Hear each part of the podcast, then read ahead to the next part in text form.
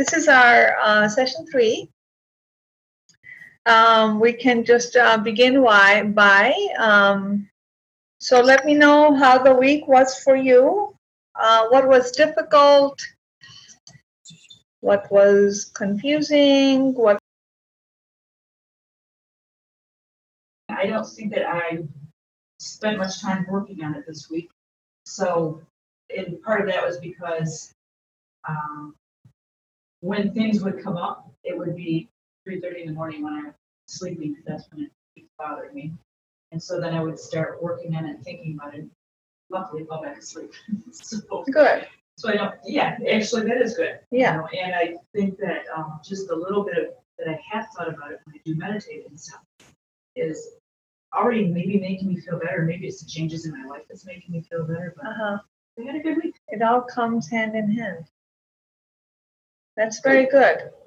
Um, so yeah, the, what she said was that during the sleep is when things come up when she wakes up in the middle of the night. So when she started to kind of use the teachings at that time, and then it just she just goes right back to sleep. So she wasn't sure if that was work or laziness or sleep. that was work. and that's exactly because if you whatever you know goes on at nighttime is our subconscious we, we need to figure things out. And if you know if those of us who are introspecting questioning and looking within um, this is normal that it will happen. It's annoying but it's normal. Um, and the the really the beauty of it is that when we drop into the heart and really expand whatever is needing resolve. When we expand that into our heart when we expand into our the consciousness around it within ourselves we find peace.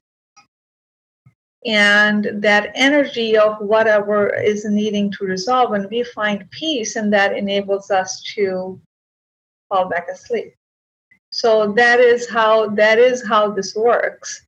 And it is really to find that internal peace and freedom. And um, so that's that's what we're seeking. But we can't get that if we keep swirling this stuff in our head. So good. Anything from you lisa and claire? Um, well, I found last week really helpful, and then um, we had a, a one-on-one session this week, um, Mina, you and I, and Yeah. that was just so uh, so very very helpful for me. Um, and I think your what you said last week during session, and I've played with it some, and I don't I didn't get it down exactly as you'd said it, but but my takeaway was that. Um, guilt and shame aren't necessarily feelings. And uh, just uh, not to uh, take the word necessarily out, they aren't feelings. And that um, that kind of smacked me um, in, in a way that, huh. Um, so, so understanding shame as a construct um, and having to do with someone else not so much myself and my assumptions about someone else's thoughts um, was extremely helpful. Wonderful. That's good. That's very good. And that's again, we will, I will elaborate on that um, today again because I have it in my notes. So that's something I want to go over. Guilt and shame because it's a very common, it's a very common thing. We all experience that. It's just really understanding what it is, what the point of guilt and shame is, and how do we transmute it? How do we change it? Very good. And for you, Lisa? Um, I I worked a lot this week on. Um, I had a you know a lot of uh, what I call um, crisis of faith assaults on my emotional self. So I would just go into a place of like, I can't do this, I can't do this kind of a moment. So I really worked on um, being aware of that experience and then just being like, okay, this is just energy. This is just negative energy. Where can I bring this to? And So I was able to pull myself back from those thoughts quicker than I have in the past. And that was Very good. cool for me. Yeah. Very good. That's that's what that's what happens with this type of work. So good. Um, so just to uh, quickly review where we have been the last couple of sessions, especially the last session. So we understand we you know we went over the expanding our awareness around what is. It's the developing the skill, the ability, and the subtlety to know the life exactly as it is. And without having the need to change it because it feels uncomfortable, without having the need to rationalize it so we can quickly fix it because having it linger in our energy field it's it's bothersome it's uncomfortable it's we don't like it we want to quickly look look for a fix. So expanding the awareness just by simply asking what is this? What is it that i'm feeling? Why is it? Where is it coming from? Whose is it? Has this happened before can I just be with it? And the truth of the matter is, by default, when things come up, they're uncomfortable or they are painful, and we feel um, weighed down by them, and it just feels heavy in the chest. Our head may begin to spin we quickly want to fix that because we're looking for a solution. It's not fun feeling this way. But the default, but the, you know, most of us tend to, in trying to quickly fix it, we're thinking, who can I talk to? Who can I talk to who will just help me sort this out so I can put this in this nice little package and corner of my rational mind and be done with it? Or who can I blame this on? Or who can I be angry at? Or how do I fix this? And when we do that, we do do that. And when we do that, actually, we don't really resolve it. We again package it in some corner. We kind of we're venting. All of this is useful. It's just not freeing us from this type of stuff for a long term. It's useful in the moment. Um, so to, the ability to just sit with it is actually something we need to develop and cultivate. And that just happens by going through it once and second time around you know how to do it. You don't freak out. You just sit with it. As uncomfortable as it is you you sit with it. You ride the wave what happens when we are willing to do that is actually what really is happening will surface. If we continue to let the wave of anger just ride it and be angry, be angry within yourself. Being angry doesn't mean we have to call somebody names. You can in your own self. If you're by yourself, by throwing things or screaming or punching the air or whatever, or however you get angry, you're just feeling the anger. If you allow that to happen, you will notice that it changes. When you allow it, the anger energy, it becomes free. When it becomes free, you can see beneath it. So, behind anger, most of it is pain. It's our own pain. And it's that that pain we didn't want to feel anger disguised it anger covered it up because it's easier to be angry than to be in pain so when we are hit with our own pain then we have to realize that no one is responsible for our pain all the pain is really is our own. The life just played it out for us. So remember I said last week that our life mirrors that which needs to be brought to love within ourselves. Okay? Of course, someone made you angry. Of course, there's always someone involved.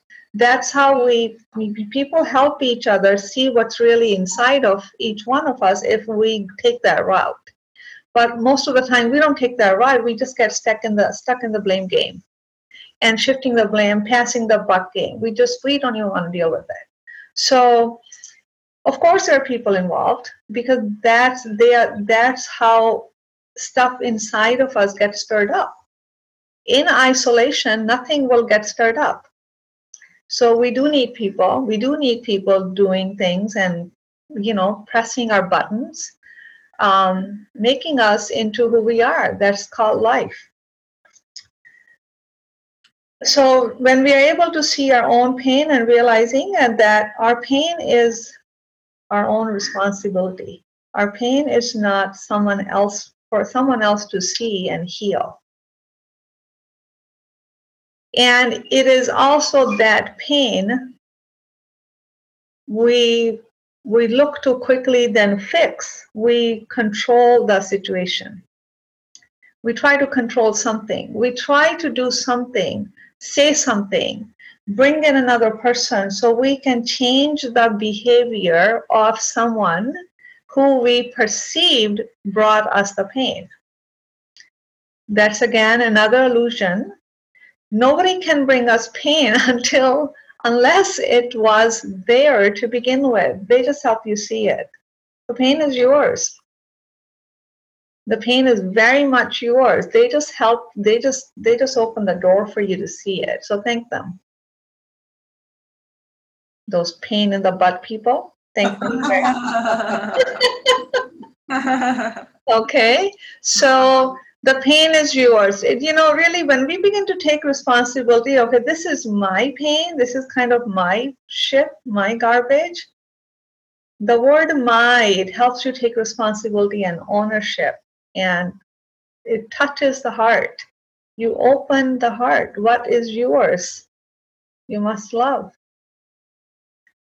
And that's what we see. And immediately, when we can do that, when you can really honestly take other people out of the equation, it's a humbling experience, it's an expansive experience, and that is how we find peace. We never find peace um, by thinking someone else needs to give it to us. so in just the under in the in the awareness of it you know we need we move into the acceptance. And that's what we're going to go over we're going to dive into that today. But that's where we have been and that that's why we needed to understand what is what's going on in my life. So understanding the pain and when we there's a power in recognizing that we have what we whatever we create there's a power in recognizing that we have created something. It gives us the power to uncreate it. That power gives us the freedom. We really we don't we don't get freed by being at the mercy of others we are not free by being at the mercy of the circumstance Okay, we are not free by at the mercy of the weather, things that are not in our control. We are only free when we become in charge of our own making. That's called true power. So we don't need to control anything, anyone, have anyone be any different than exactly as they are. Just like we accept ourselves how we are, we accept others exactly, exactly how they are in their actions, in their words, in their behavior. If we can love ourselves, if we can love our own darkness, we can love others. We can love others in their darkness. I have a question Okay, go ahead. before we move forward. Yeah. Up until now, when you think about when I've been doing my work, thinking about my issues or what it is that is causing my fear and anxieties. That's that's one whole thing. But when you talk about um, when you talk about somebody making you angry or being angry, and it's your own pain underneath, and they're mirroring you. How, say for instance, Trump, just because he's an easy target, Target, yeah. him doing certain things, saying certain things, and causing so many problems for so many people. hmm How is that your pain? When you get angry about that, how is that your pain? How do you maybe how do you figure out what pain it is or what is the issue that you can work on from being angry at Trump or whoever? So the pain is not just, you know, underneath all of that, we are connected with others. We don't even realize it. It's a pain of humanity as a whole. It's not your individual pain because it's you, when we go to the deeper source of who you are, one human isn't separate from you. It's a pain of humanity. It's a pain of people who are in pain because of his choices and his actions that he's making. It's the pain of those people. That is our own pain. We feel it. We feel that pain. And some the reason why we feel that pain, somewhere in our lifetime, we have been there. We don't need to know it. We don't need recognize it. We forget it. We've, we've forgotten it. We are built to forget it. But somewhere underneath it all, there's a pain of just humanity. Because humanity's pain is your pain. That is why. Because the heart only knows to unite. When you feel somebody's actions, words are causing pain to another human beings and may not be directly at you, you feel their pain because it is really your pain.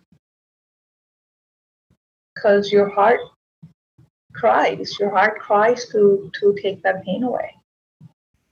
Because we fear of what will I do if I was in that situation?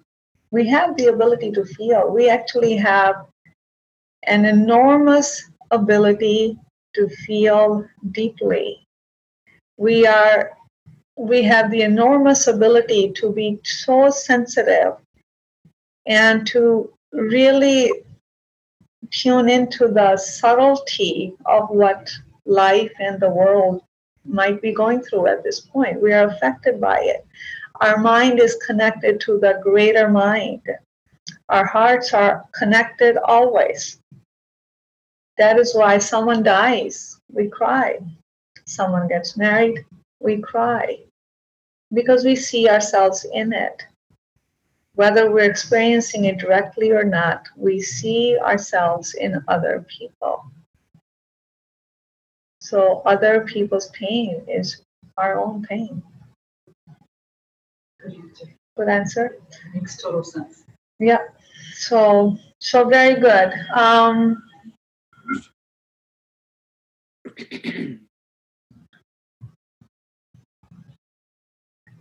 it's actually because we are so sensitive that we put a wall around our heart because we can't deal with it. It's too painful. We feel helpless. So we pretend we don't notice. We don't want to watch the news. I do that because I can't handle it. It's too much because I want to fix it. This is where we can do the work. So, when we want to fix or we don't want to see that pain, understanding, first of all, mentally, that that pain is very much part of love. that in the realm of love, there is no difference between the victim and the perpetrator. In the dimensions of the heart, in the love, there's no difference between Trump and the public that he is hurting with his actions. In the realm of the heart, there's no difference between those people or criminals who have, you know, shot people to death and those that have died. That's a huge deal. There is no difference. Because at the nuclei of every being is love, and that's what we have done before. That's where we have been. By we see someone causing the pain and someone is pain, though that person that is causing the pain, we we put it in a category of bad, horrible, all kinds of negative, dark things.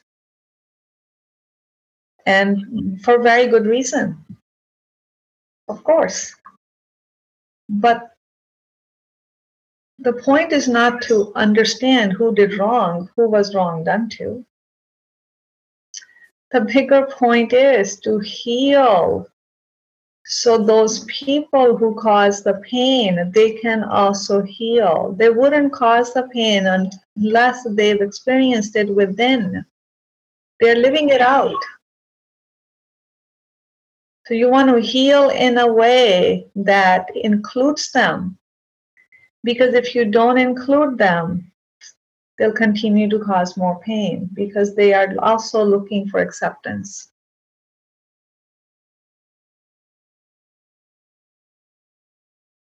I don't mean to bring Trump. I mean, Trump, I have used Trump more times in my teachings than I've ever used any president. Um, for that reason, I should be grateful to him. Mm-hmm. For that reason alone, I should be grateful to him. So, if we understand that everything is energy, please understand that his doings, he is also grabbed by negative energies that he does not know what to do with. Understand that somewhere in his psyche, he believes he is justified. Somewhere in his psyche, he believes he is doing good for the world. We don't have to agree with it. But he believes that. And we can't mess with people's beliefs.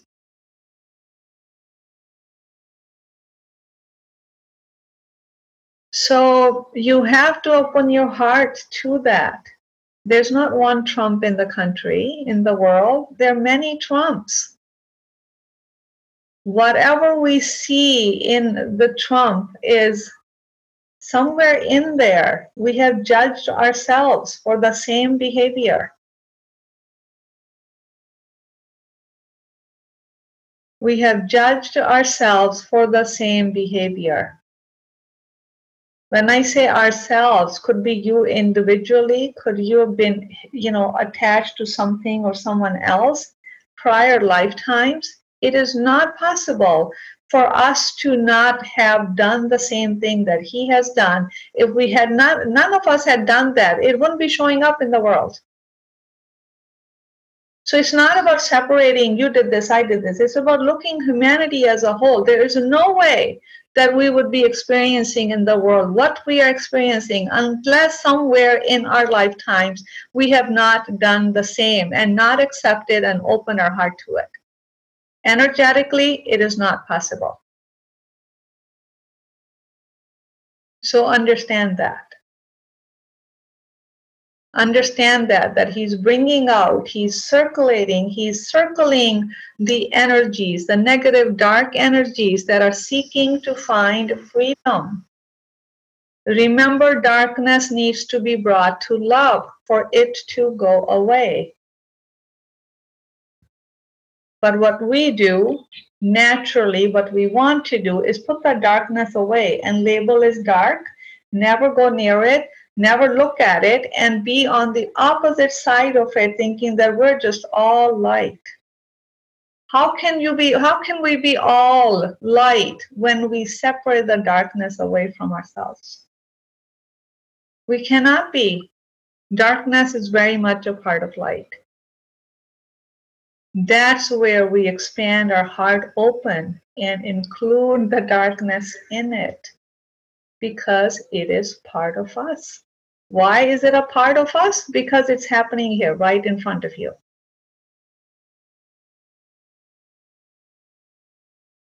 You don't have to understand it, which lifetime, what you, you have to accept it, that you are here with the darkness around you. If you don't like it, open your heart to it and bring it to light. You can't run away from it because it will repeat. It will circle, it will repeat in some areas of our life. So this dark energy is needing freedom. It keeps circling. It's like, come on, come on. Am I like, do I not deserve love? Do I not deserve acceptance? Of course it does. It's creation. Darkness is creation, it's part of creation. Darkness is lack of light. How do we get rid of darkness? We don't beat it to death. We turn the light switch on. How do we turn the light switch on? We open our heart, invite the darkness in. And it's a very difficult concept. We know it. We have always known it somewhere in our head. But we don't know what it means in experience of it. So this is how we expand the consciousness within ourselves. We don't expand consciousness, but just by, you know, meditating and expanding the mind and we feel the expansion, the whole universe. All the kitten caboodle. Everything is in. Everyone is in. No one is left behind. Nothing is left behind. This is how we become whole. Otherwise, we're just fragmented. We're separate from this, we're separate from that. We have to unite with all of that. It doesn't mean you have to be friends with Trump. It's not about the person, it's the energy. So, anytime something flares you up, and it will, it should, part of life, something angers you, something pains you, something is disgusting, something is just wrong. It is all of that. So what? What are you going to do about it? You can't hide from it. It doesn't matter how we categorize it in our head. What matters is that if we don't want this happening in the world around us, in our life, we have to open our heart to it. The deepest pain gives us the biggest potential for deepest love.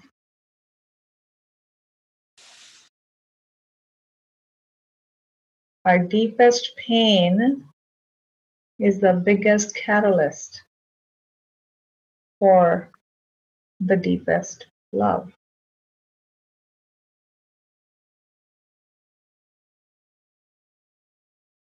So on that thought, wherever you're sitting, go ahead and just allow your arms to expand in how whichever direction it comes. Close your eyes, take a few deep breaths, and breathe into the heart.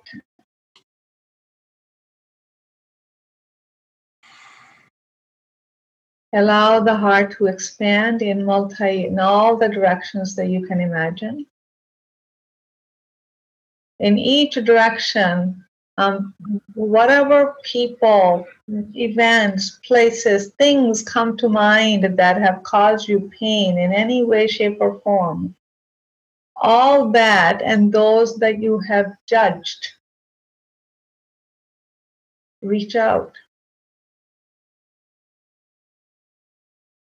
Expand the heart, extend the love, all of those things that I just mentioned and include them into your heart. You know, those people and things when we think about make you cringe, that give you a bad taste in your mouth, that makes you want to hide away from them, resist them. Open your heart to them.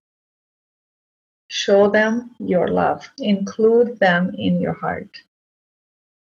So visualize if you've ever, you know, been good at visualization, be grateful that you have that gift because visualizing will take the mental, the consciousness to that area of the heart. As you begin to dig deep into it and expand, you will notice sensations in the heart. So continue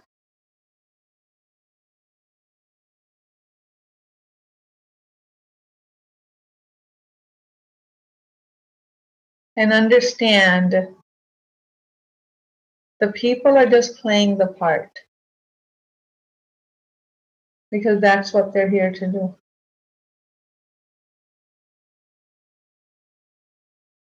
It's the energies that they represent.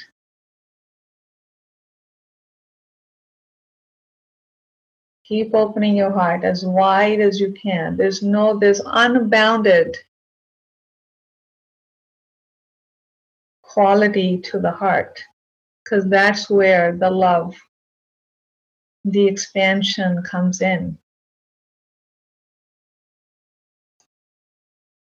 And notice what comes up as you're trying to do that. Notice the resistance.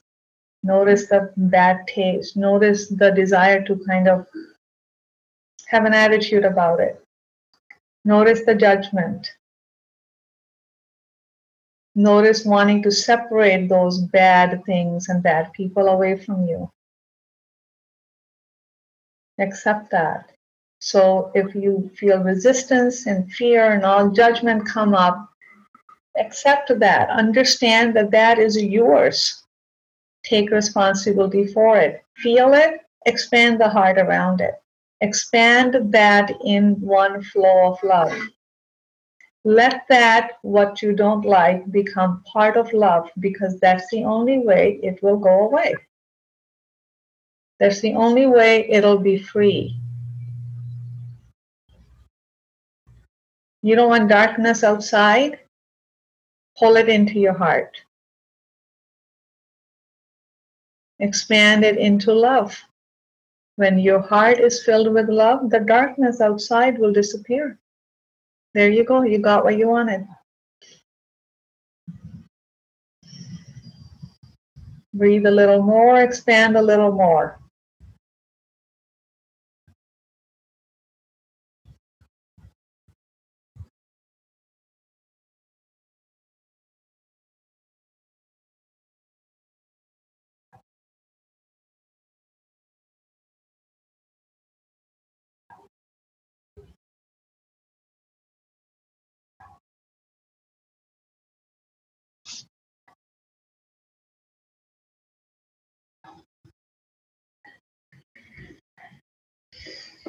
Keep expanding, breathing, visualize, reach out in all the directions. There's a lots of heart and love needed in the world. You have it. Don't hold back.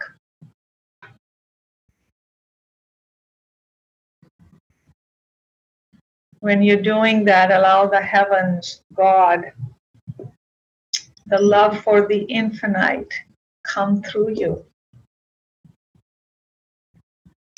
Let it come through you so you become the conduit of love.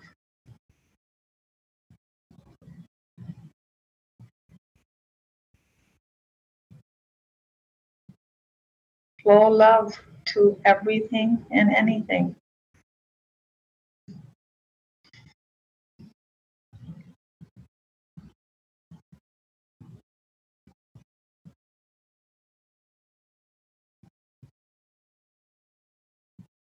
and gently you can relax, lower your arms.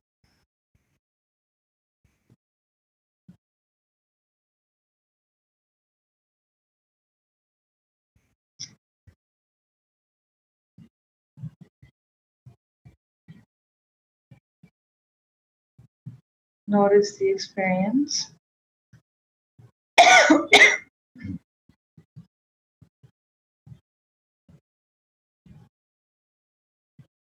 Notice how you feel.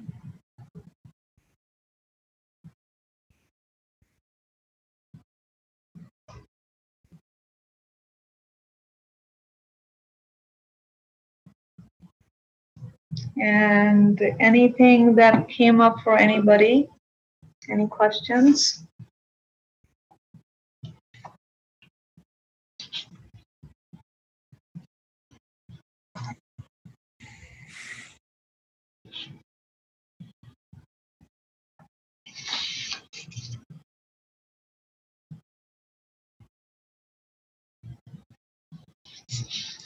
So if nothing, I'm gonna, very uh, fitting, I'm gonna read you something.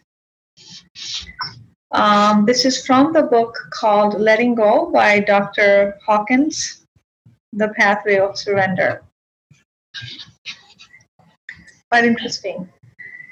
Um, so I'm just going to read it and you just listen. It says, By continual surrender, we experience the state of unconditional love which is rare and occurs in only 0.04% of the population.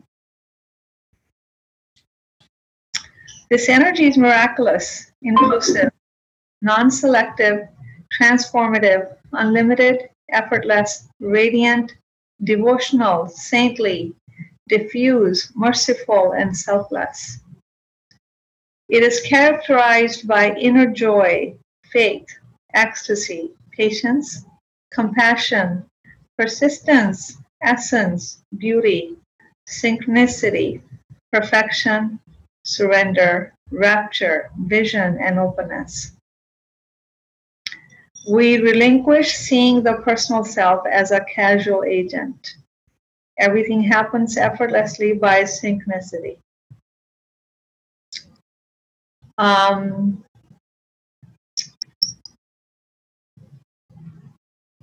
So another line that was really fitting here.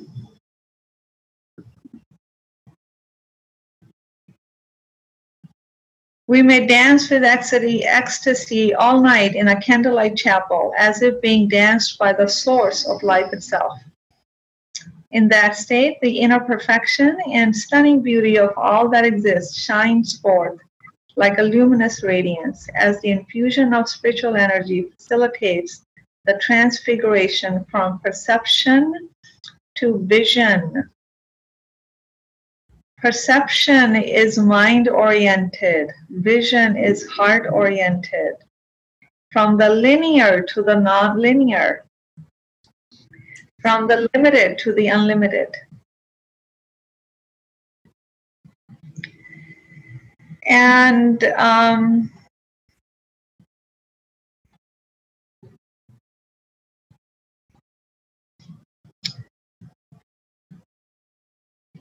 Out of humility, all opinions about others are surrendered. In a way, nobody can help being other than what they are. Love knows this truth and takes no position. Love arguments the positive about others rather than their defects. It focuses on life's goodness in all of its expressions. Unconditional love is a love that doesn't expect anything from others. When we have become loving, we have no limitations or demands on others that they should be a certain way in order to be loved. We love them no matter what and how they are, even if they are obnoxious. We feel sorry for the criminals that they saw a life of crime to be their best option. There's something about, he writes about, um, I'm trying to find that. Hitler, there it is. On the level of unconditional love, we love everybody and everything, even Hitler. We look at him as a person who was taken over by negative energies, and we are willing to forgive Hitler, who could not help what happened to him. He was overcome by evil. Instead of hating evil, we feel sorrow and compassion that people have become overwhelmed by such negativity. Hitler did what he thought he was required to do by honor that was his contextualization at that time. He was captured by certain ideals and beliefs current in his time. Even with Hitler, then, we can see that he was dedicated and he thought he was being of service in what he did. In World War II, the kamikaze pilots were doing, the kamikaze pilots were doing what they thought they should be doing for their country. And even though they were trying to bomb and kill us, it isn't necessary to hate them. We can respect their willingness to give up their life for their country. We can see that everybody who violates the law of love is really a victim of some societal belief system or the pressures of the time. How's that for expansion? Mm-hmm.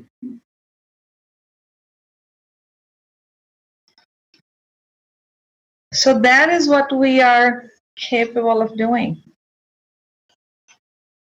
But we get lost in our mental judgments and um, our beliefs about things. You know, we we um, judge others for what they believe.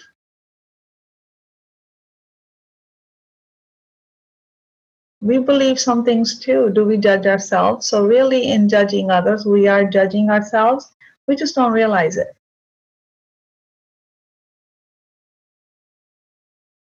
It is very difficult to see ourselves. It's designed that way we need to continue to cultivate the ability to see beyond and ask questions.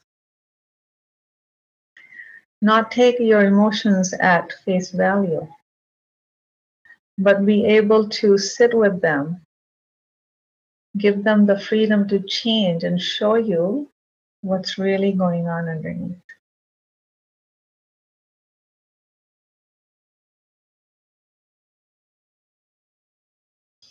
clear as mud. so again, you know, this is this is big. What can we say about that? Nothing. Because it gives us a lot to think about, a lot to know how to be, how we can expand. It's not to think, it's more to feel. you had us opening our hearts inviting everything in. Uh-huh. I would go from one thing to the other, and after thinking about it, it was minimized everything. Mm-hmm. I would think about one thing, oh yeah, that just makes me so crazy at work or wherever. And I would invite it all in, and Mm-hmm. really understand what I'm doing there, Mhm. and just opening my heart to it. Mm-hmm. But it would minimize it. It's not a big of a deal. It's not. You know, It just it takes the intensity away. yeah. When it takes the intensity away, you can actually see the situation for what it is. Yeah. When we are plagued with intensity and such uh, strong opinions of how something should be, we can't see beyond it. So it's the same intensity that we actually dislike in others, but we're being the same way about it. Mhm. So we can't, you know, the, the space is taken by this this illusionary intensity, making you think, making the mind think, this is it, because I'm so right. It feels right in your mental dialogue. Maybe it is right, but we're not worried about right and wrong.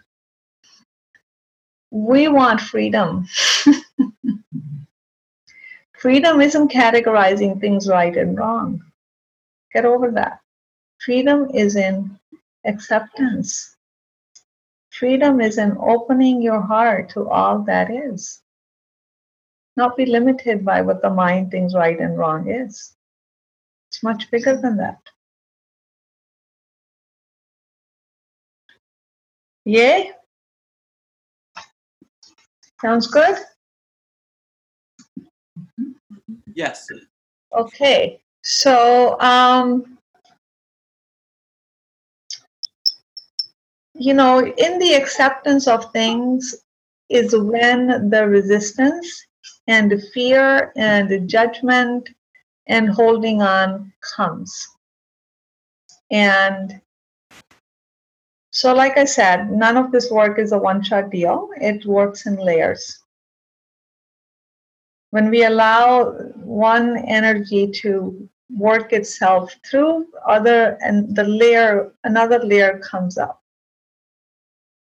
okay because we have to remember that we have stored this type of energy our lifetimes and prior lifetimes.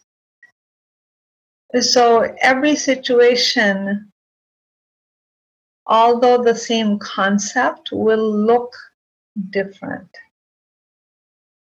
Will look different and we might get fooled again by getting into the head because remember the ego is waiting it's like oh got another opportunity i'm going to mess you over again coming over so and and we and we go into the head and we start again with mentally working it only to get a headache get more intense get really pissed off and not knowing how to deal with this. So we just don't want to talk about it anymore. We're done. Been there? We've all been there. The reason why I can talk so honestly and openly with you because I've been there. That's why this stuff makes sense to me. Otherwise, it wouldn't. I'm a, I'm a chosen candidate for a reason. It's not by accident. So it looks different, but and again in the in the middle of difficulty our ego again comes in and, and we we want relief. We want to be done with that. But again and again realizing recognizing that there's something in there for you. There's something, you know, how the mind likes to chew on something, there's something there to chew on for you. Have patience and kindness. Sit with it. I promise you it'll change if you don't push it aside. When it changes, another layer erupts, more expansion happens. You feel freedom like you've never felt before and another layer will come up. This doesn't end, it just gets better. Okay. So questions so far? We're all good? Okay. Um,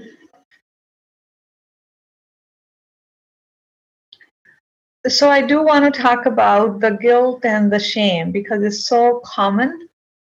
It's a common crutch. That's what it is actually. Are you all good with that? I feel kind of bad about that.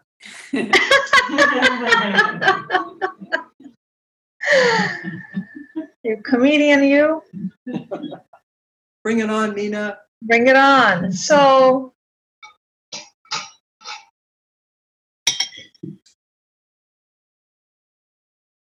so this is what I think. And since you're here to hear about what I think, I'll go first. uh,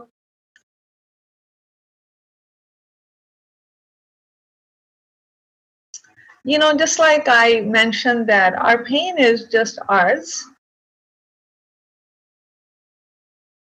And pain is guised by anger or covered by anger. And when we are in pain, we will find, we will try to find it. We frantically sometimes try to make it go away. And that's one of the reasons there's um, so much addiction in the world. Addiction isn't the you know whatever somebody is addicted to that is actually a solution. It's not a good solution but nonetheless people are seeking solution. They're seeking relief from their pain. So addiction temporarily gives them that relief.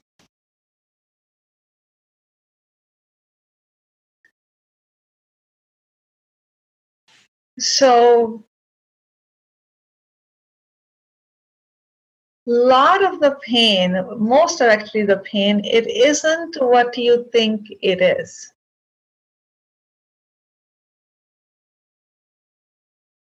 So when we think about pain, we think about painful situations that we have encountered in our life. And we think about, you know, people who have caused us that pain. so right here is when we again get stuck in the separation we are the victim, they are the perpetrator.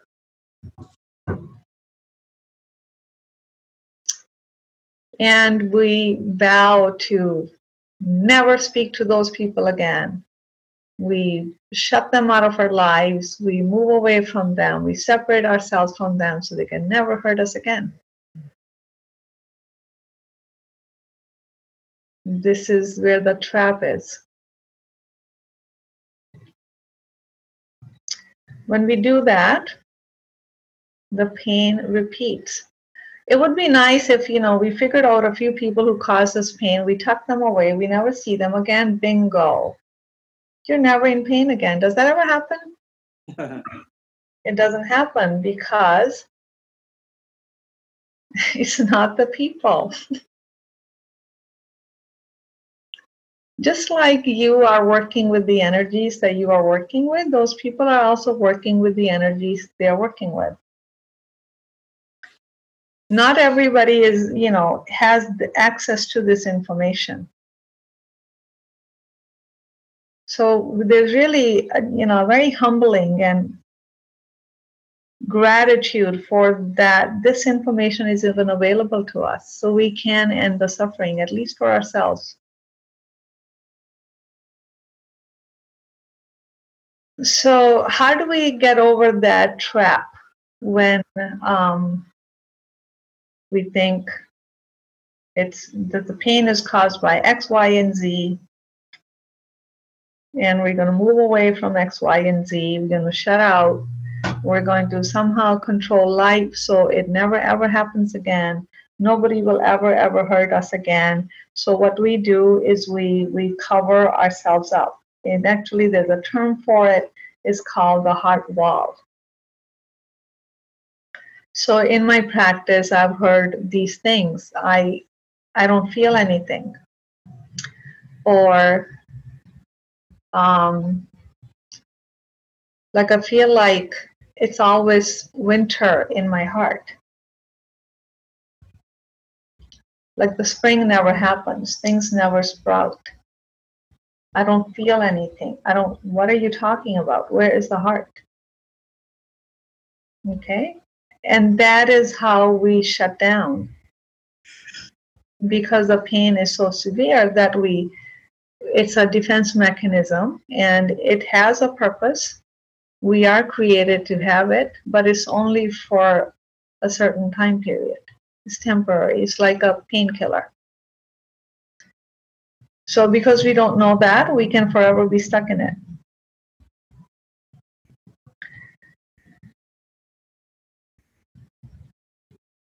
So where am I going with that?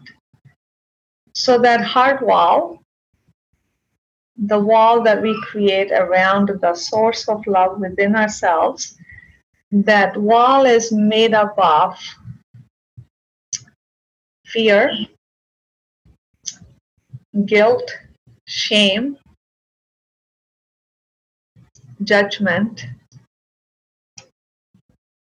all this wonderful stuff, resistance, holding on to, holding on to our beliefs about something, holding on to our assumptions about others, only looking at what's in front of us rather than looking into it, beyond it, underneath it, above it.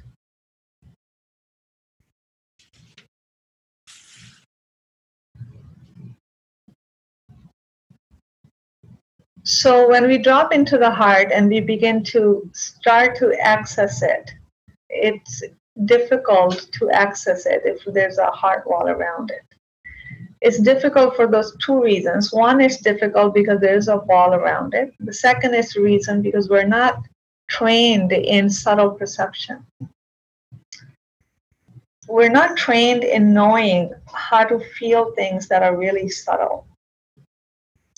We are, we are mental people. We're in the head. We want right and wrong. We want categories. We want it clearly labeled we want a problem, we want a solution, and we want all of that. That's where we have been. We don't know how to read the signals from our heart. We don't know how to make sense of what we're feeling. We don't even know how to tune into if we are feeling something. So, and the way of doing it and just practicing, and there it will be. Going into the very subtle, subtle sense breathing into the heart, taking the consciousness, the mind. Thinking about the heart means you are taking the consciousness into the heart. Wherever the consciousness goes, energy flows. Then energy flows, things begin to sprout. Okay, energy is the life force energy. So, um, one of the biggest makers of the heart wall is um, guilt and shame. So I said that guilt and shame are made by our mind.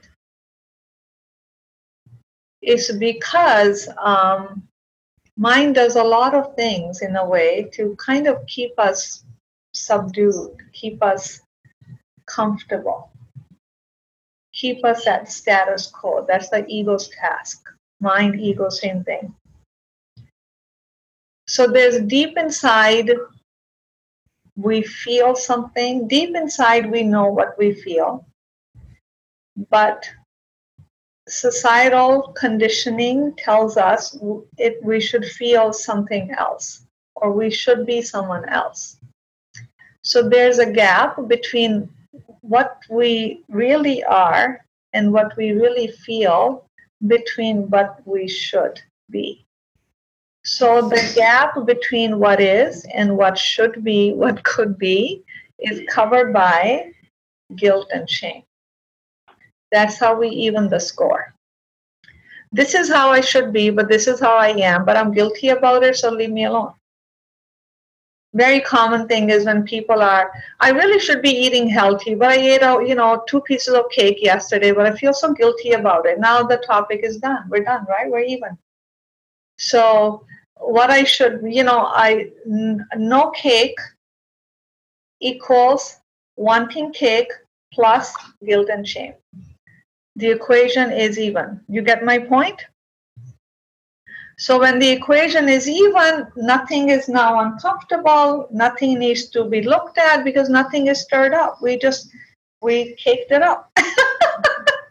and there we go on our merry way. Okay, so that becomes a pattern. So this is made up by the mind. So guilt and shame is a construct that made up by the mind to keep us safe, to keep us thinking we are safe, to, to avoid the punishment, to self-punish so no one else punishes us. Because we really have difficulty speaking our truth. Because we're careful, we have difficulty speaking about the truth of what we believe about the politics in public and you should be. Unless you you know unless you're really eh, brave enough to eh, and intelligent enough to have an intelligent conversation and be in it. Otherwise you don't you don't want to go there because you don't want to tackle that. So you get away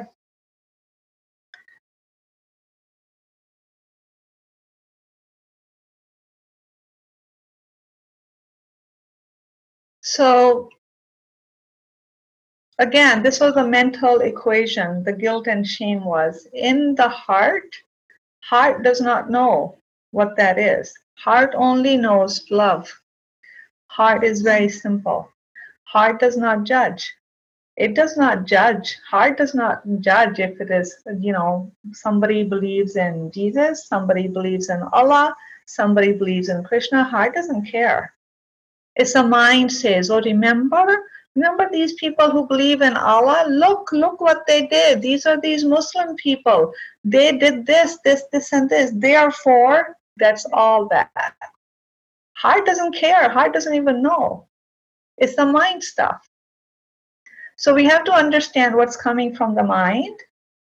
And that is the task is to gently coax the mind in the direction of the heart. We want to operate the mind from the heart. Mind is important, but it can't run the show. I'm not saying that suppose we do something wrong, we hurt somebody. And you know, we may regret it two days later. Oh, I made that statement or I made that comment and I think I hurt that their feelings. So there's a guilt about that go ahead and do something about it. Truly from your heart go embrace that person. Go embrace first of all your own imperfection that you can make mistakes that you do do dumb things that you do say strange things sometimes that you do not think all the time before you say something that you do end up hurting somebody. Accept your own imperfections when you can accept that from the heart, you go embrace that person and say, apologize. Sure. But we're talking about the, the guilt and shame that stays with, that becomes a pattern in our life. We're guilty, guilty, guilty, guilty, guilty. This is our running theme. We're just always guilty, guilty. I'm guilty. I'm guilty already. Leave me alone. I know, I know I behave really badly. I feel so guilty about it, but I can't help myself. I'm just stupid. No, we do that all the time. It, it becomes a running theme.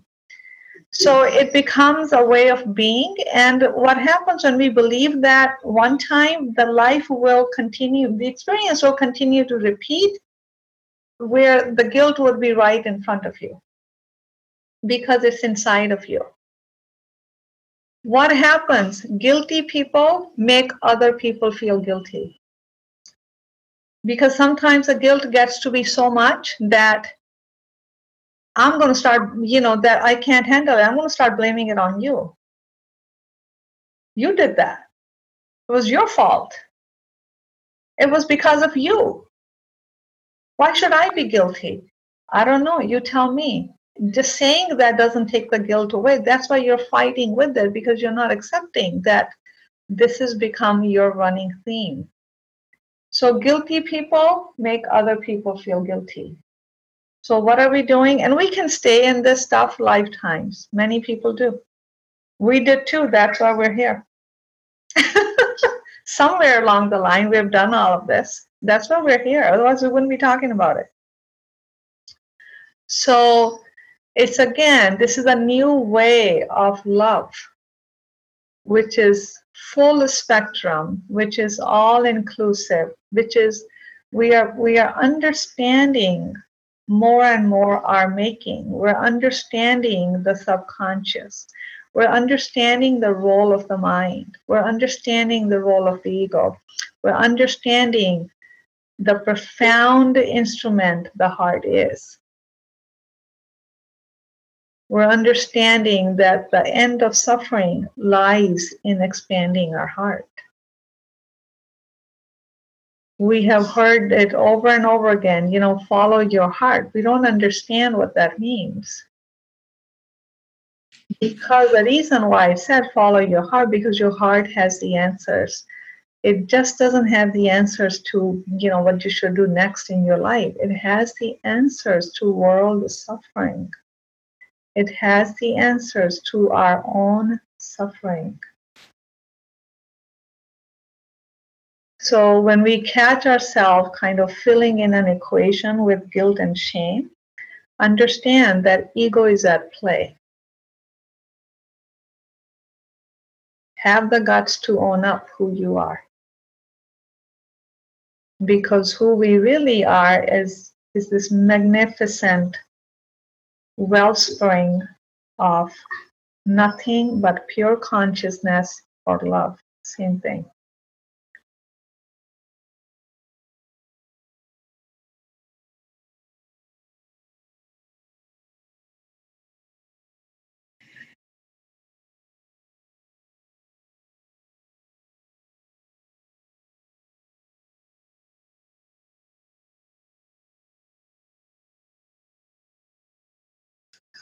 Questions?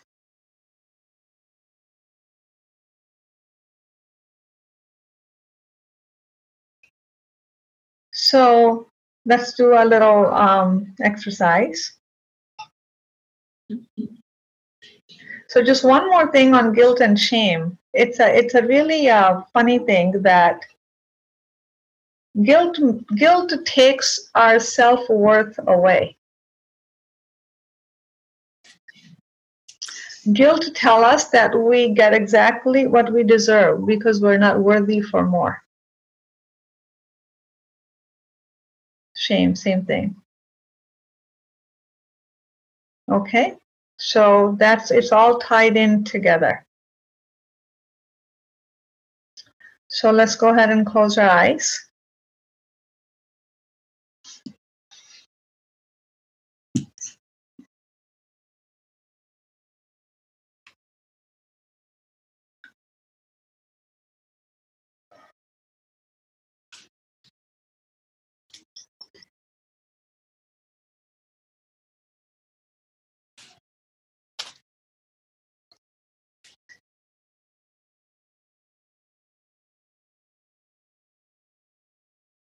So again, you know, tune into your life where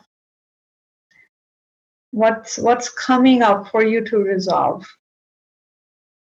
Where your attention is that is coming up for you that that's there's a discomfort there, there's a discord there.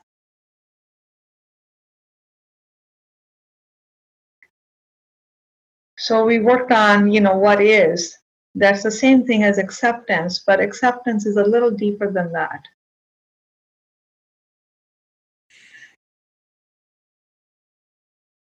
So, can you open your heart to accept the what is exactly as it is?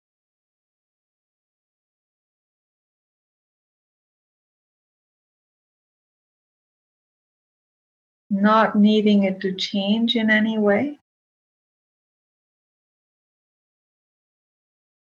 not giving it a different name to make it sound better.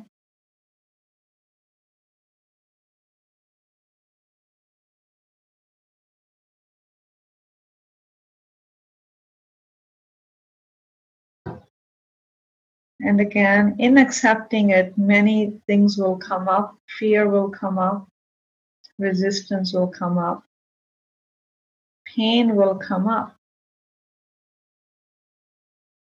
because you really desire for it to be different.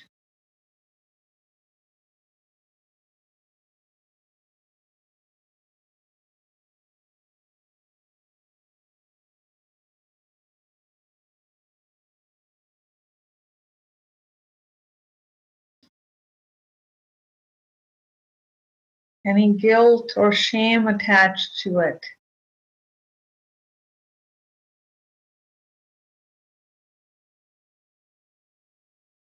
So the what is in accepting of it, any blame, did I create this?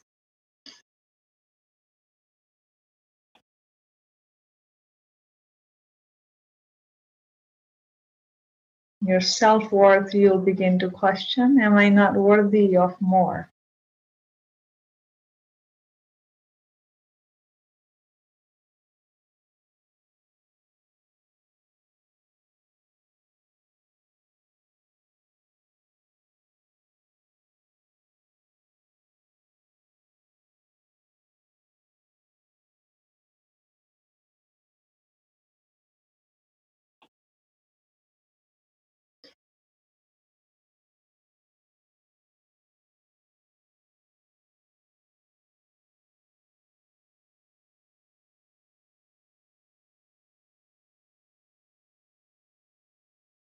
Whatever comes up, whatever it is that you feel, feel it completely in your heart.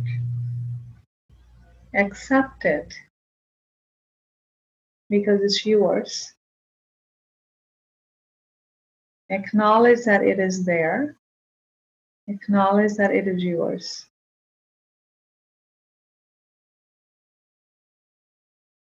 Then expand it in your heart, expanded in the flow of love. If it's too painful, you again step into the heart of the heavens. Step into the heart of God.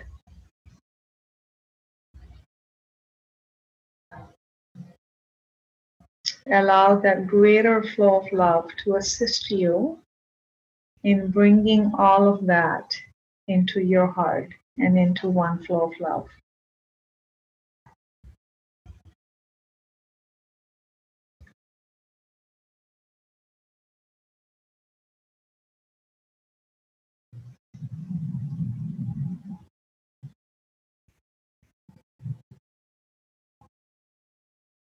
So when you feel yourself in that one flow of love, notice how you are no longer looking from love from the outside in. You're not separate from love. All of the energies of fear, resistance, shame, blame, guilt, lack of self self worth They are as much a part of you and they are as much a part of love as love itself. So you open your heart to it and give these energies freedom. Let go. Let go of what it should be, what it could be, what you want. What we truly want is love. And there it is, right in your heart. We just think that something or someone on the outside is going to do something to make us feel complete, to make us feel that love. We all know that doesn't happen. So you are what you are looking for. You are what you are looking for. Coincidentally, when you find the love deep in your heart, your life will begin to mirror that. You just have to trust the timing and trust that it will be so.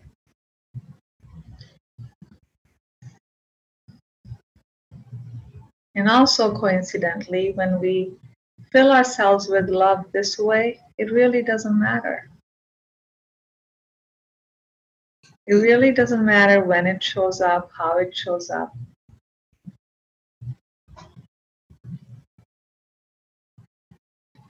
That's how we effect change from the inside out. So, this is a holistic view of love, which includes everything.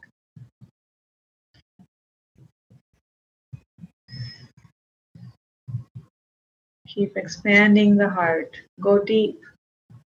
Don't be afraid. If you are afraid, embrace that. Open your heart to that fear. So there's it's possible that when you're doing this work, there's love flowing in one direction and there's resistance and fear. That's okay. Let them all both flow together.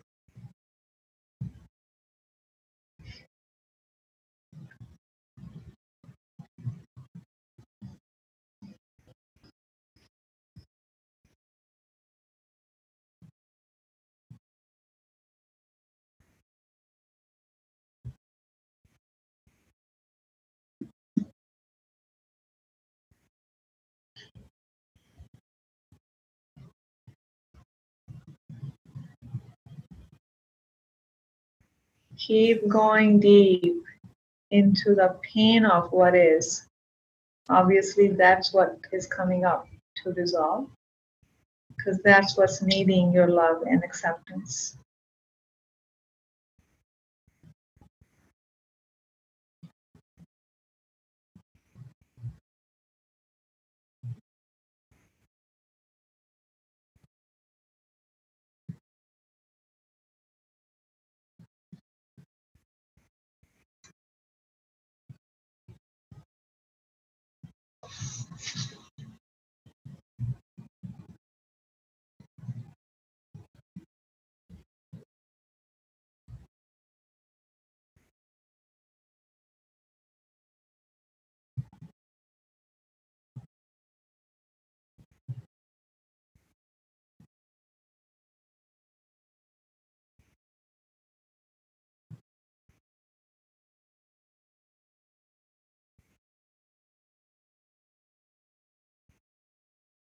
So continue to be there while I read you another paragraph from the same book.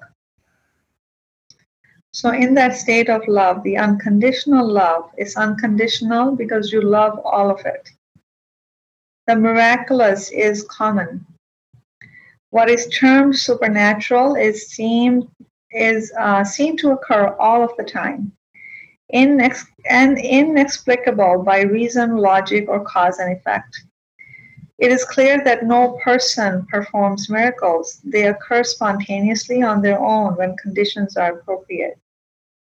The development of a spiritual ego is avoided by the realization that the phenomena are a gift from beyond our personal self. We are only the channels of love, not its origin. Spiritual progress is known to be the result of grace, not the result of our own personal endeavors. Gratitude for the state replaces pride of accomplishment. The process of surrender continues even more deeply as we let go of all doubt, all belief systems, all perceptions, all positions, all opinions, and all attachments. We become willing to surrender all attachments, even attachment to the exquisite state of ecstasy, which is beyond description. Out of humility, all opinions about others are surrendered. In a certain way, Nobody can help being other than what they are. Love knows this truth and takes no position. When love is unconditional, there's no attachment, expectation, hidden agenda, or bookkeeping of who goes, who gives what to whom. Our love is unconditional for whatever we are and whatever they are. It's given without requirements, no strings are attached. We don't expect anything back when giving. We have surrendered all conscious and unconscious expectations of the other person. Love opens the heart. Instead of perception, which perceives, the heart knows. The mind thinks and argues, but the heart knows and continues. So even when people make mistakes, we love them. Thoughts tell us one thing, but the heart tells us something else. The mind can be critical and disagree, but the heart is loving no matter what. The heart doesn't put any conditions on what's out there, only the mind does that. Love makes no demands.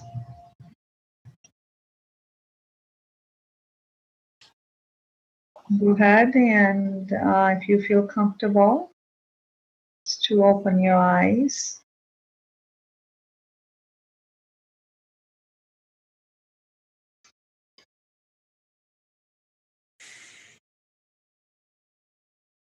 How are you guys feeling?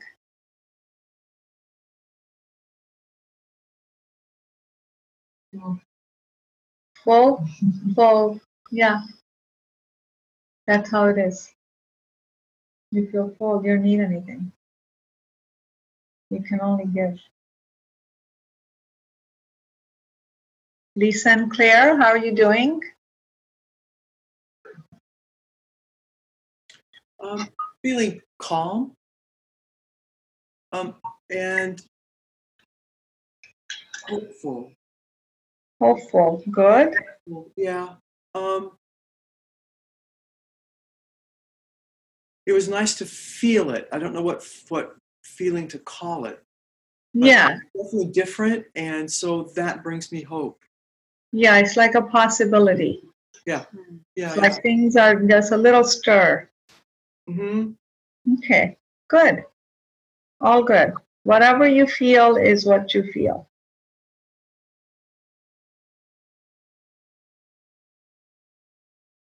Very good. Any questions?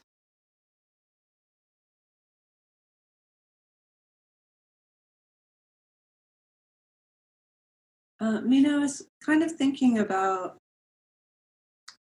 this the the idea that what keeps coming up for us is something that's just uh, when we have an experience and we have an emotion and we and then it early on in our lives and then it comes up again and it comes up and again and it's because we haven't resolved something in ourselves. And um, I was when you asked us to kind of think about an event or something, something came up for me having to do with my siblings. Um, and I'm wondering, and the guilt and the shame, and I'm wondering when the when we are the recipient of somebody else's so when somebody accuses us of doing them wrong Mm-hmm. so or causing them the pain right? So they say to us you made me angry or or whatever it is. Uh what am i trying to say? So i it's an easy place to go then is shoot i didn't mean to do that. I feel badly that that happened. What did i do? How could i have done something differently? And we get caught up in that loop right? And so i think it's all related to i mean i i'm just kind of it's it's all i don't know i don't feel it. i don't feel hopeful i just kind of feel confused Confused. Okay. So, um, so it's like when we are we are on the other end, we are blamed. uh-huh When we are blamed for something. So many things can trigger when we are blamed for something. The first quick trigger, quick response is we want to justify and push that blame away. or if our default is to take it on then we take it on immediately or yeah or the default is we feel it it touches our lack of self-worth Yeah. um i'm just not good enough i i keep hurting this person Mhm. Okay? So sometimes the pain of it is so much that we lash out and we hurt them back. Another response is total avoidance. Because we just hide. We're guilty we feel guilty about what we have done what we have been blamed that we have done. We feel nobody understands us so we hide out. We don't we don't know what to do we hide. We avoid so first um, if you are if we tend to take it on is because there is a gap there if it's because there's that energy there that sees, yeah, there you go. You do it again. You hurt people. You're full of blah, blah, blah. You're just not a good person. Nobody likes you because you cause pain. So it hits at the very core of who we believe we are. So, what it is, is the self worth. When the belief is that I really am not a good person, look at how am I not a good person. These three siblings over there are telling me I'm not. So I'm, I have believed that what I have been told about me, that I am a bad person because that energy of self lack of self-worth is there the siblings continuously keep coming at you to reinforce it they are the other end of the energy so it's recognizing that our our worth is not in doing everything right. We're not more worthy because we do everything right. And we're not less worthy because we are just a biggest screwball that there is. Worthiness has nothing to do with what we do human life is is a life full of mer- errors and mistakes its life is a practice so in doing the life, we do a lot of wrong things. We hurt people. We do bad things. But our self worth is not attached to that. Although in our normal, you know, functional life, we are very quick to call somebody, you know, you piece of shit because of you did that. So we believe that what we do defines our worthiness. That's human that's humanly imposed worthiness. That's humanly explanation or a mental construct of worthiness. We want to drop back into the true worthiness, which is God given. The fact that you are in the human form and brought into this planet is all that is needed for you to feel worthy. These experiences continue to happen because the Creator is beckoning you to recognize your worth. Worthy people make mistakes. Worthy people do a lot of wrong things. They do wrong things. They're not unworthy. Trump does a lot of wrong things. He's not unworthy. Because when God created him, he created him with the same consciousness, same love that he created you and I. So the worthiness we have to look beyond what's what's defined by us humans. We have to look beyond what's God given.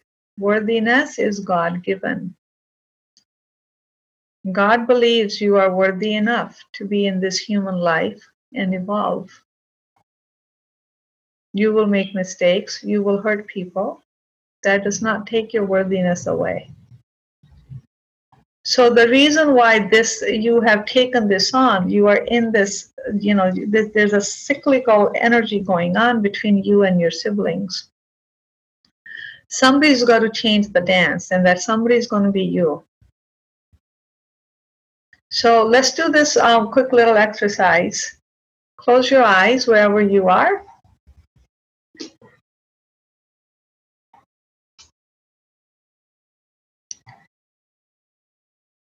Just take a couple of deep breaths in your body.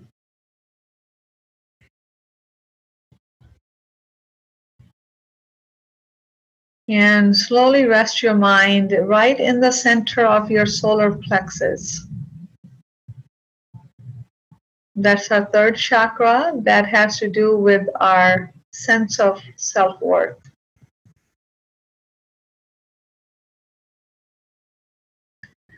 Go right in the center there and just take a quick minute to notice how it feels to be there. Does it feel cold, warm, damp, sluggish, clouded, grayish? Or does it feel very clear, open, or a combination of that two, or none of the above, or just feel what it is that you feel.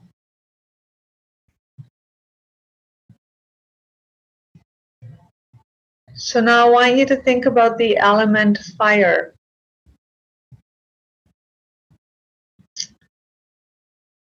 So bringing that, the quality of fire, which is warmth, bringing that warmth into the center of your solar plexus.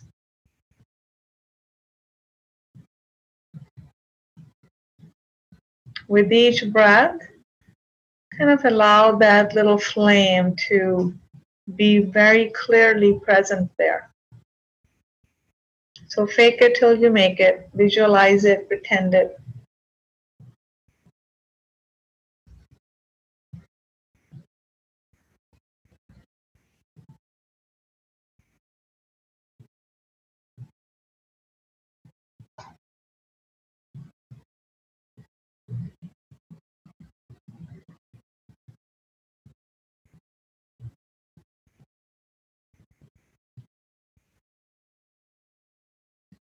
Feel the warmth in that space. Now notice there's a front of the rib cage and there's a back of the rib cage. So if you tend to be kind of hunched forward, go ahead and just gently lift it up. And imagine at the back of the rib cage there is the heaven's hand. Warm hand, godly hand, right on the back rib cage.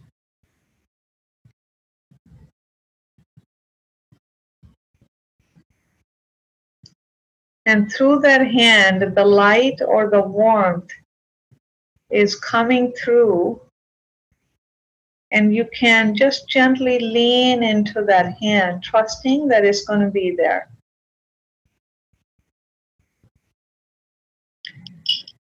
Allow that hand to remind you and reassure you that you are worthy. You are divinely worthy. That you are good enough.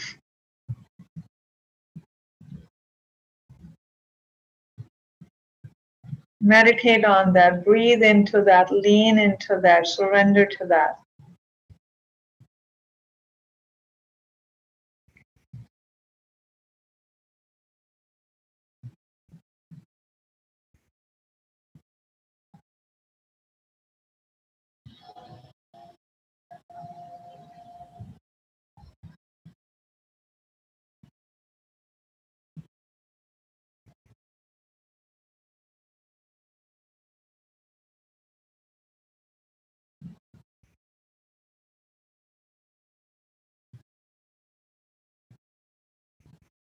Allow that flame, that, that the warmth in the center of your rib cage to just warm you up.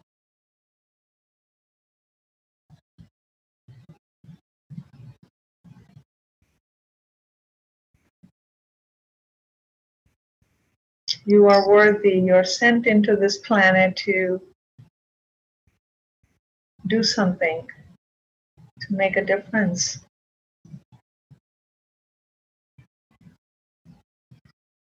And this is the way to continuously, when you begin to notice that, that you have taken that role on, is to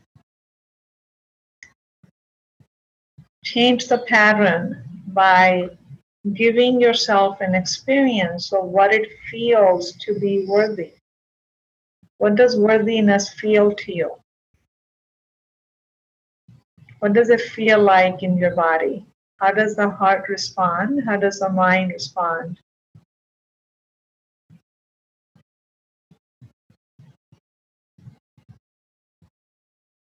And simultaneously, you open your heart to your feeling of unworthy. It's that feeling that's requiring your love and your acceptance.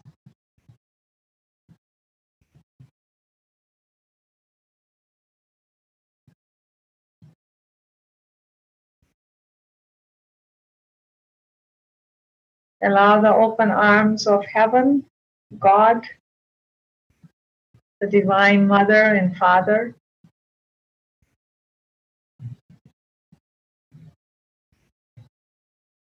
Allow the open arms to remind you that you are loved and worthy. Surrender to that love.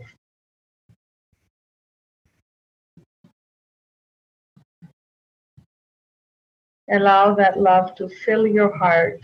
Allow that reassurance to fill you with warmth.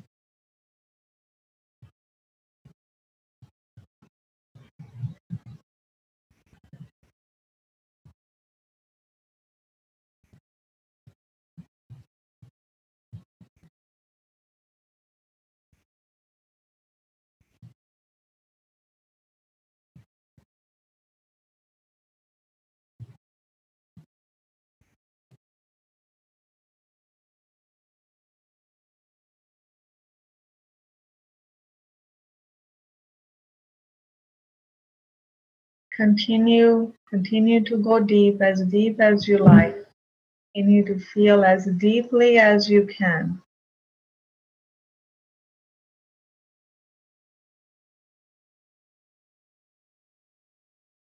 And let that energy of lack of self worth find acceptance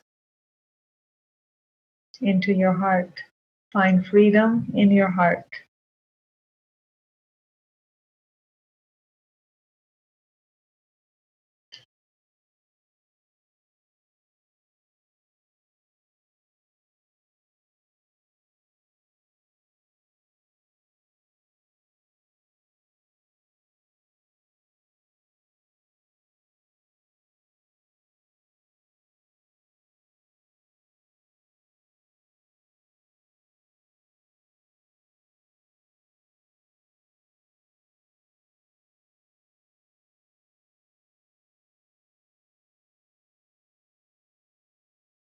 And by repeating just what we did now, by repeating it as many times as you like, is when you will break that cycle. When your inside is filled with worthiness, that cyclical energy that's going between you and your siblings will will break.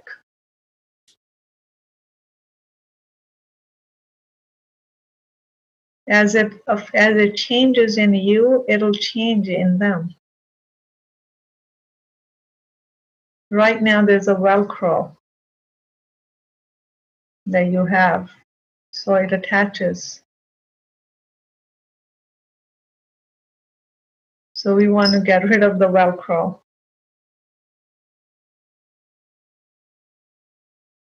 show that energy of lack of self worth, show it love.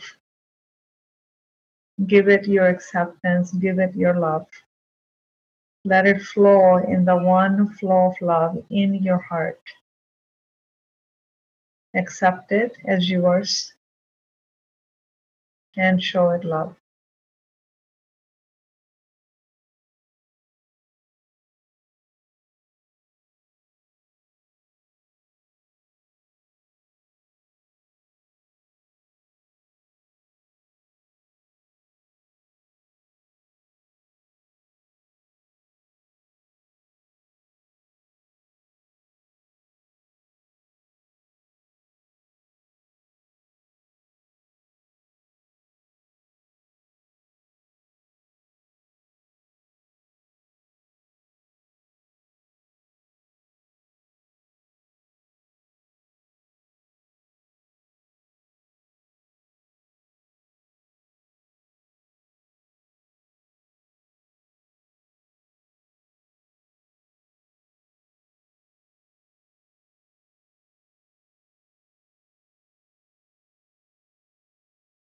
Continue to go deeper still.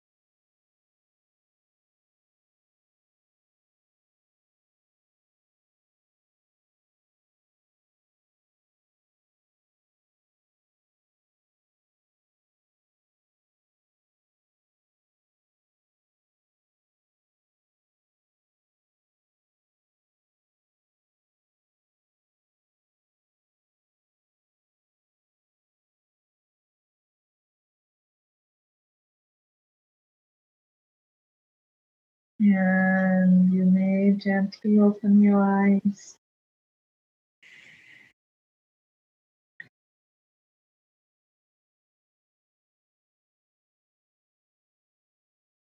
How are you feeling?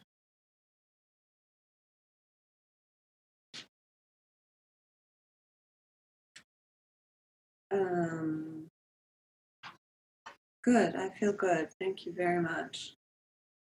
Um, I feel, uh, yeah, that was just a good reminder. But excellent. exercise. Yeah. Yeah. So you just, it's just this. Maybe you do it every time it comes up. Don't hide away from it. Yeah.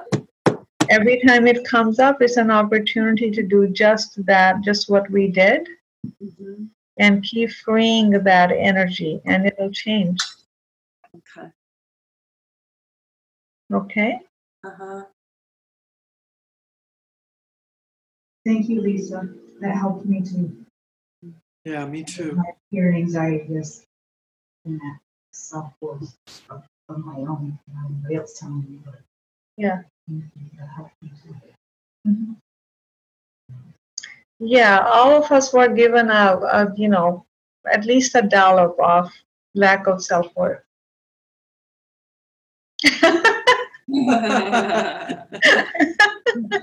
we all got a serving of it, yeah. Yeah. Right? And then we keep, you know, we're like, why the heck this keeps on happening? Mhm. It's because it's very deep. Yeah. It's it's very deep. It's very um, it's disguised. yeah. there was you know something comes to my mind and i'll share with you I, there was some 10 11 years ago we were again we had a meditation retreat here in my studio with all the ayurveda colleagues and my teacher we meditated for five days it was quite an experience and something something happened and my teacher saw that and he said you have you know you have third chakra issues which is lack of self-worth. And i thought and i totally dismissed him. And i thought why in the world would i have that?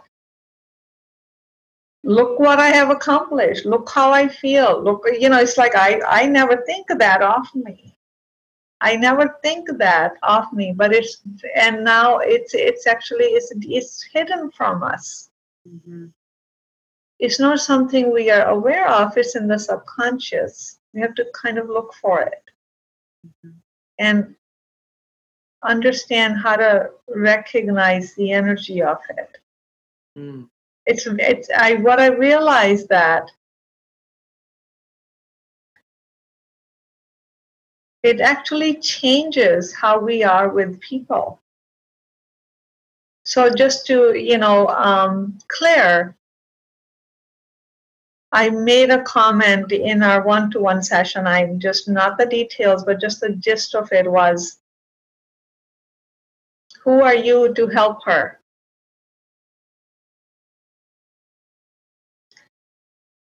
You remember that comment correct? I do indeed.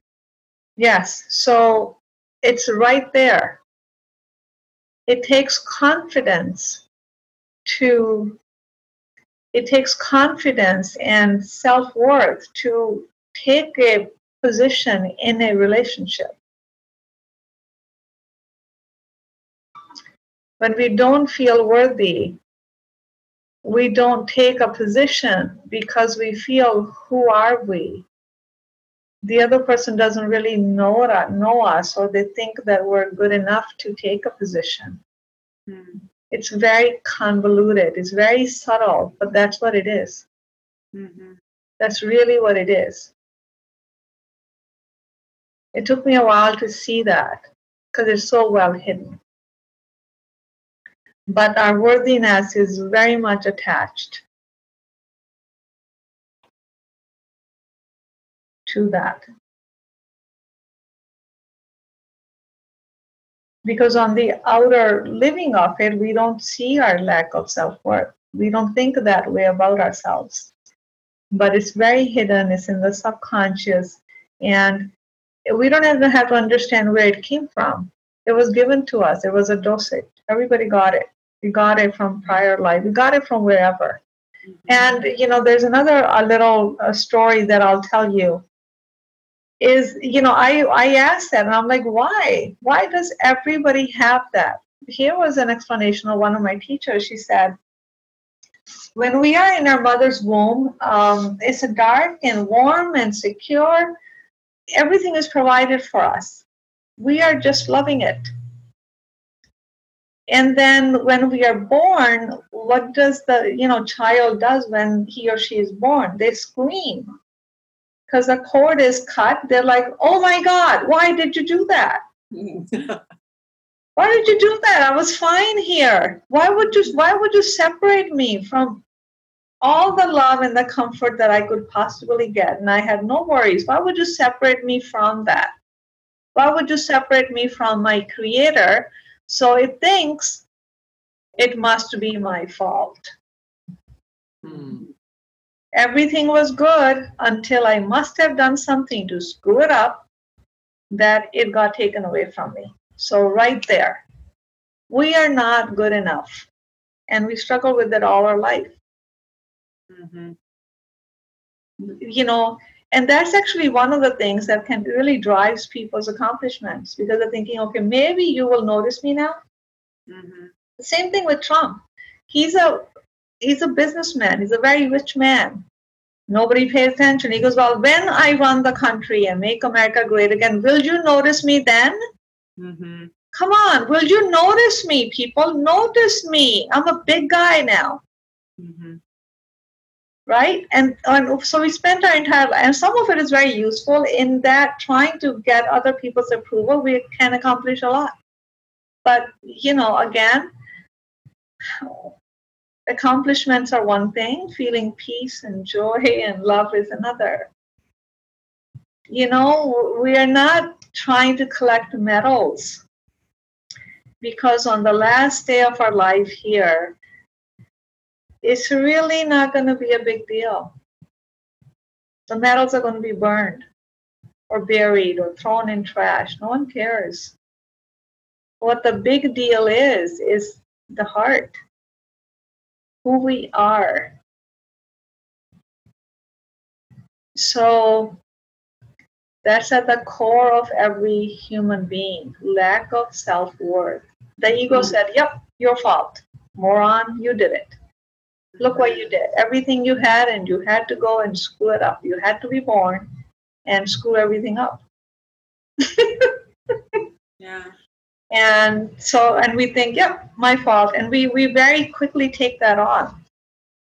Well, that was encouraged, Mina, with the exercise too, because as eh, you've described it so aptly, as far as it's hard for us to see and to recognize, and it's so convoluted and and and connected to so many aspects of who I am. But for me, the hopefulness was the tears came quickly during this exercise when you just simply invited us to to feel those hands of light behind us Mhm. supporting us and and um, en- uh, engendering some trust that is love and support there for you. And that just happened in a millisecond. Um, so it's just so interesting. I mean not that yeah not that i think oh yeah okay i got that now but that it's just so readily it was so readily accessible that the sadness and the, the sense of of oh this is different and potentially profound Yeah. Yeah, and it's not, you know, we're not this is uh this is endless work. We're not again, we're not trying to achieve it. We're not we're not trying to it's not a course like that. right. We are trying to what we are really doing is healing and healing our heart is expanding our heart. So we have an expanded version of who we are because that's going to not only benefit us it's going to benefit those around us. And really like there's the what i read in that book is we are we are the conduits of love. We're not creators of it. The origin of love is in the heavens is with the consciousness. We can become a channel through which that love can flow to everything around us and in us. It's um it's so interesting that it's not interesting, it's meant to be. The conversation that I had with my sister yesterday was exactly about this exact topic. And she is uh, my older my oldest sister and she's struggling with her own versions of self-doubt and so she posted a question to our sisters group about why do we all why do us Hess girls have such deep self-doubt issues and then she didn't like that I didn't respond with an answer and so she got angry with me and she called me and she said, I'm really angry at you. I'm really angry that you don't tell me what your memories were and that and that you can't help me with this. She was truly angry at me. And so then I just said, I'm I'm sorry, Karen. I'm sorry that I don't I'm not I'm that, that I'm not helping you. And I, and then I hung up the phone and then I had that self Blame, like, oh my God, I did, I Yeah. hurt her. Yeah. And, this is, and it just it's so interesting. Stop it, people. Yeah. So, you know, again, she really, really demonstrated when she's in pain, when we are in pain, we want a quick answer. yeah, We want somebody to hurry up and take that pain away from us. yeah, So that's where the anger came from. What it really is is pain. yeah, And again, this is such a loaded um, topic yeah. that yeah. it's not an answer that anyone has. It's Yes. an answer only that person has. Yeah, exactly. So I guess the answer for me and for her in this situation is for me to just, you know, to do that exercise that you just did and send her just send her Mhm. love and know that this is her work and it's my work and nothing I could have said would have helped take her pain away because she has to find a way to Yeah. be yeah. And you may, you know, whatever you learn here, you may at some point when she's ready share it with her so she can have um, some tools to think about it a little differently. Uh-huh. And you know, like you said, the exact topic that you were talking about with your sister, like when initially when Cindy had that question, how the heck, you know, what Trump is doing wrong? How is that my pain? So I said, you, you know, we are connected. Humanity's pain is very much our pain because we're human. Um, and this is how this is not a coincidence that she brought that on. Uh-huh. you talked about it and that because we you know our thoughts and feelings are not just our own. It's energy. We are part and parcel of this collective human race and collective energy we pick up. And it's not it's really so true because i can tell you in my practice that same day i could have like five clients it's the same thing same topic that keeps coming up. I'm Yeah. like, wow, it never fails. It mm-hmm. never fails. I'm amazed. I'm thinking you guys should come together, mm-hmm. but it's different stories. So it's it, there, it there's a it. We don't know we are susceptible to all of this so much. We don't know that. We think there's a different reason.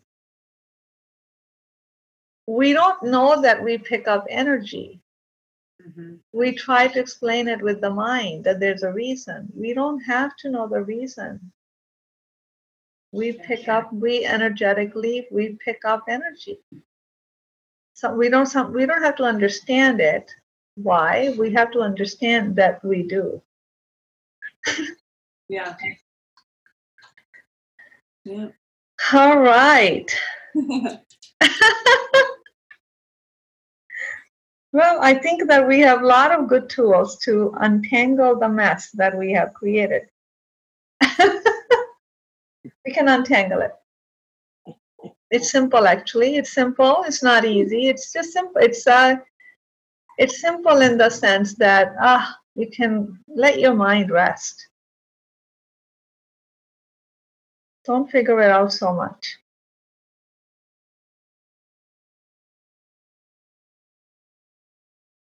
It feels hard to me. It doesn't feel simple. It feels hard, yeah. It feels hard because, um, first of all, it's subtle work. Open the heart, open the heart. And you're like, you're looking for some a feeling in a big way that's very easy to distinguish. But you don't feel it in that way.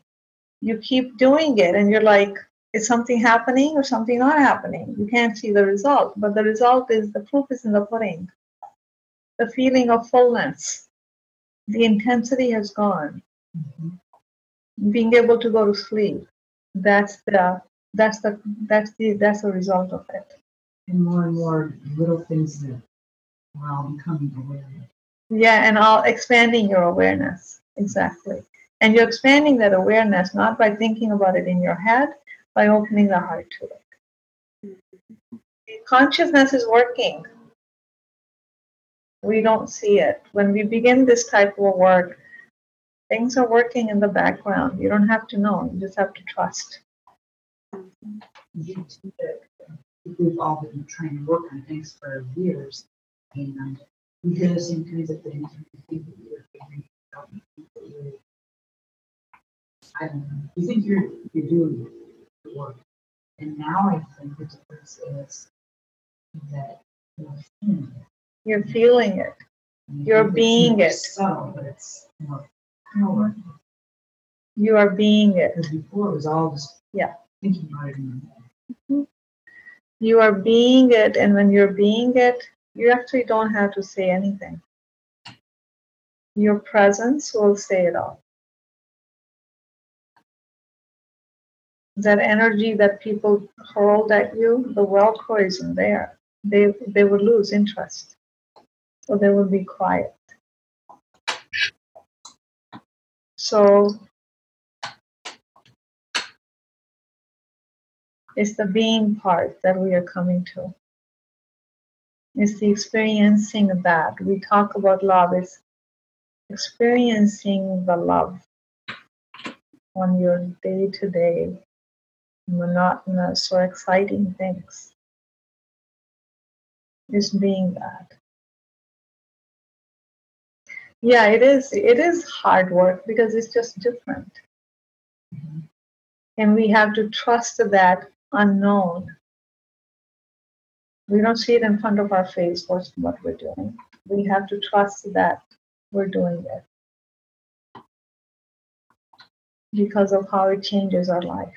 It's right there. Plus, I want it. I know, Because you have a very strong mind and it has helped you so far. Look at where it has, how much it has helped you. Mind is still there. You just now put it, drop it into the heart. Allow the mind to operate within the realms of the heart. The heart is the it's what's driving the bus. The mind can come along. It can have, let's say, here and there. And that's that's difficult because we are all achievers and we do need the mind to achieve things. But again, you know, like I said, you know, we've done the achieving. We're looking for more. Mhm. We're looking for fulfillment. We're looking for presence. We're looking for joy. Mhm. We're looking to step into the miracle that life is. That's what we're doing. So, very good. Oof. I love the last statement. I love the last statement. It's like, oh, oh my God. we're looking for the miracle that life is. That, that's gonna that's gonna s- resound with me that this week. That. No, we're not looking for it. We're looking to step into it. It's already there. We're not seeing it. Good point. Not as yet. We just we just we just step into it. It's we we be we are in it.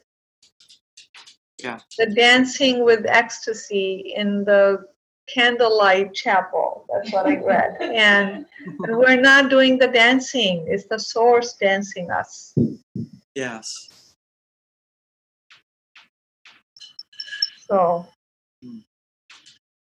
I want that.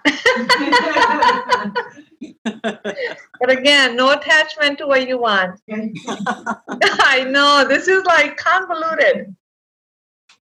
All right, very good, well done. Um, so keep up the good work. And um, we have done three sessions, three more to go. I am doing something for the, the I'll let you guys know. So in the meantime, you know, just it, no pressure, no nothing. I'm trying to do a, a bigger webinar for the lack of better word, uh, for Valentine's Day, talking about love. And so if you have like one liners, two liners, paragraphs, something to say, just shoot me an email with a bunch of lines or something. So then I can add that to the webinar, just so people can see. And your initials will be only there. Your name can be totally taken away, doesn't matter. Okay? One or two liners about what about what this work is. And it doesn't have, you know, you can give me 10 different lines or the, the, whatever. Yeah. Yeah, and just just say whatever you can say about this um, from your view. Um, just you know, no, just just like you will tell a friend, just like you tell me when you're talking to me. Very in your terms. Don't don't stress over it. Just open the email, da da da da, send it to me, and I'll use some of that in in kind of showing people what this is, so more people will attend. All right. Okay. All right, so very well, Lisa and Claire. Have a good rest of the day. Thank you. We're traveling next weekend, so we won't be with you in real time. Okay, you'll just get the recording. Yes, Yeah. but we'll miss you. We'll miss you We too. miss you. Okay, bye-bye. Thank you. Bye, Cindy. Bye. Bye.